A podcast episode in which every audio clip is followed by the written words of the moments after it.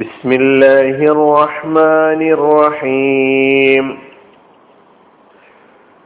സൂറത്തുൽ ഗാശിയ ആയത് നമ്പർ 4-5.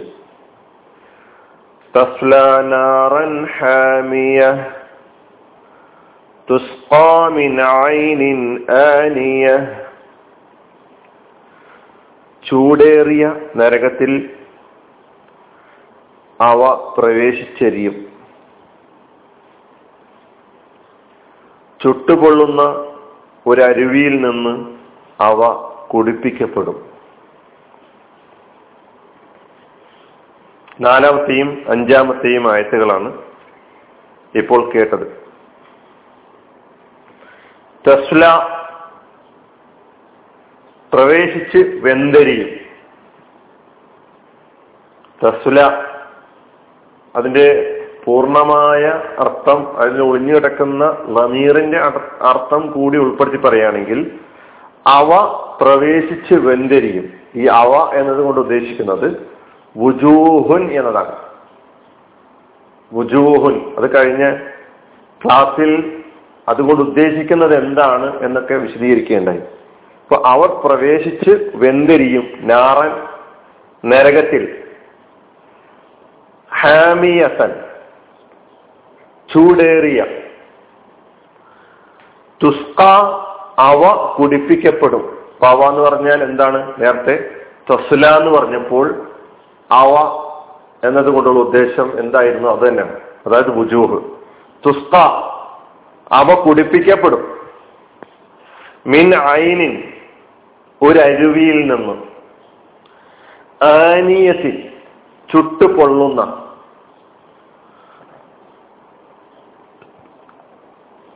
നരകത്തിന്റെ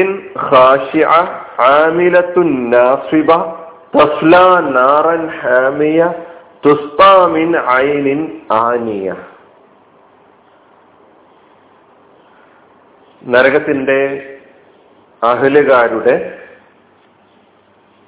അവസ്ഥ, അള്ളാഹുവിനെ ധിക്കരിച്ച് നടന്ന ആളുകളുടെ അവസ്ഥ അതാണ് വിവരിച്ച് വരുന്നത്. ഈ 2 ആയത്തുകളിൽ ചില പദങ്ങളൊക്കെ നാം മുമ്പ് പഠിച്ച സൂറകളിൽ പഠിച്ചിട്ടുണ്ടായിരുന്ന പദങ്ങളാണ്. ഉദാഹരണത്തിന് തസ്ല. തസ്ല അവ പ്രവേശിച്ച് വെന്തരിയും എന്നാണ് നമ്മൾ അർത്ഥം പറഞ്ഞത്. തസ്ല എന്നത് മുളാരിയായ ഫിഅലാണ്. മാലി സ്വലിയ യസ്ല സ്വലൻ വസ്ലിയൻ. ഇത് സൂറത്തുൽ ലഹബിലും സൂറത്തുൽ ലൈലിലും ആ പദത്തെക്കുറിച്ച് നാം പഠിച്ചിട്ടുണ്ട്. സയസ്ലാ നാരൻ ദാത്ത ലഹബ്, സൂറത്തുൽ ലഹബിൽ പെട്ടതാ. അത് ലാ യസ്ലാഹ ഇല്ലൽ അഷ്ഖാ, സൂറത്തുൽ ലൈലിൽ പഠിച്ച ആയത്തിൽ ഈ പദം വന്നിട്ടുണ്ട്. അതൊന്നുകൂടി നിങ്ങൾ അങ്ങോട്ട് മറിച്ച് കേൾക്കാൻ തയ്യാറാവുക. യസ്ല എന്ന മുദാരിഅ ഫിഅലിന്റെ മുഅന്നസായ രൂപമാണ് തസ്ല എന്നത്. തസ്ല ആ മുഖങ്ങൾ, ആ മുഖങ്ങൾ എന്ന് പറയുമ്പോൾ ആ മുഖങ്ങൾ കൊണ്ടുള്ള ഉദ്ദേശം ആ ആളുകൾ പ്രവേശിച്ച് വെന്തരിയും. നാറൻ എന്തില്? നരകത്തിൽ. എങ്ങനെയുള്ള നരകം? ഹാമിയസൻ, ഹാമിയത്തായ നരകം. ഹാമിയത്ത് എന്ന പദവും നമ്മൾ നേരത്തെ സൂറത്തുൽ ഖാരിഅ പഠിച്ചപ്പോൾ നാറുൻ ഹാമിയ എന്ന് പഠിച്ചിട്ടുണ്ട്. അതുകൊണ്ട് നമുക്ക് ഇവിടെ ആവർത്തിക്കേണ്ടിയില്ല. ഹാമിയത്ത് എന്നത് ഇസ്മാണ്. ഹമാ യഹ്മു അതിന്റെ ഇസ്മുൽ ഹമാ മാലി യഹ്മു മുദാരി, അതിന്റെ ഇസ്മുൽ ഫായിലാണ് ഹാമിൻ. ഹാമിൻ എന്ന ഇസ്മുൽ ഫായിലായ മുദക്കറായ ഈ ഇസ്മിന്റെ മുഅന്നസാണ് ഹാമിയത്ത്. അപ്പോൾ ചൂട് കഠിനമായി എന്നതാണ് ഹമ എന്ന് പറഞ്ഞൊരർത്ഥം. ഹമിയത്ത് ചൂടേറിയ, ഹമത്തിന്നാർ ഇസ്തബ്ദ ഹർറുഹ, വിശദീകരണത്തിൽ ശദീദുൻ ഹർറുഹ എന്ന് നമുക്ക് കൊടുത്തായിട്ട് കാണാൻ കഴിയും.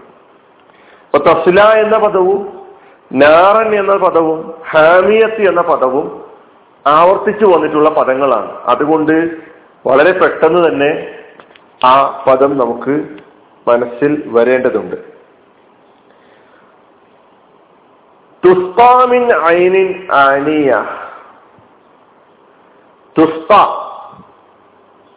കുടിപ്പിക്കപ്പെടും, അവ കുടിപ്പിക്കപ്പെടും എന്നാണ് നമ്മൾ അർത്ഥം പറഞ്ഞിട്ടുള്ളത്. അവ കുടിപ്പിക്കപ്പെടും മുനാരയ ഫിഅലാണ്, പക്ഷെ ഇത് മജ്ഹൂലായ ഫിഅലാണ്. മജ്ഹൂല് മഅറൂഫ് ഇങ്ങനെ ക്രിയകളെ രണ്ടായി തിരിച്ചുകൊണ്ട് നേരത്തെ വിശദീകരിച്ചിട്ടുണ്ടായിരുന്നു. മജ്ഹൂലായ ഫിഅലായതുകൊണ്ടാണ് കുടിപ്പിക്കപ്പെടും, കുടിപ്പിച്ചു എന്നതല്ല, കുടിപ്പിക്കും എന്നതല്ല, കുടിപ്പിക്കപ്പെടും, അവ കുടിപ്പിക്കപ്പെടും. സഖാ യസ്ഖി, സഖാ യസ്ഖി സഖിയൻ. സൂറത്തു ശംസിൽ ഫഖാല ലഹും റസൂലുള്ളാഹി നാഖത്തല്ലാഹി വസുഖിയാഹ, ഈ സുഖിയ എന്ന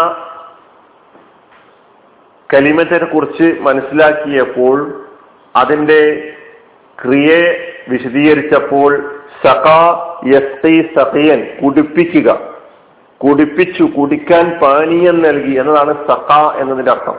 അതിന്റെ മുലാരി യസ്ഖി, യസ്ഖി എന്നതിന്റെ മുഅന്നസായ രൂപമാണ് തസ്ഖി, തസ്ഖി എന്നത്. അതിന്റെ മജ്ഹൂലായ രൂപമാണ് തുസ്ഖാ.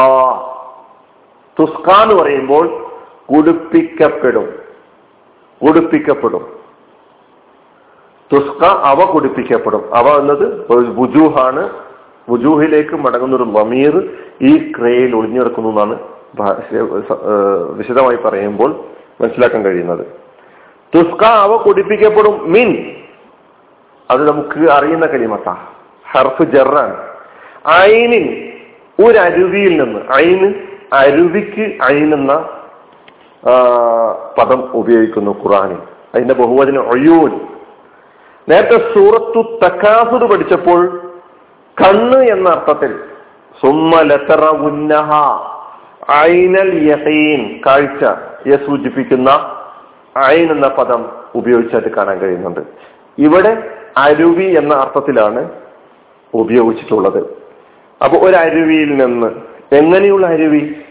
ആനിയ, ചുട്ടുപൊള്ളുന്നത്, ഹാറത്തുൻ ബാലിഗത്തുൽ ഹറാറത്തി, ചൂടിന്റെ പരമകാഴ്ചയിലെത്തിയത്, തിളച്ചു മറയുന്നത്. അപ്പൊ തുസ്കാമിൻ ഐനിൻ ആനിയ, ചുട്ട് പൊള്ളുന്ന ഒരരുവിയിൽ നിന്ന് അവ കുടിപ്പിക്കപ്പെടും.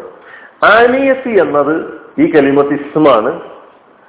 അതിന്റെ ഫിഇല് അന യഅനി അനിയൻ വ അനാതൻ വ ഇനൻ ഫഹുവ ആനിൻ.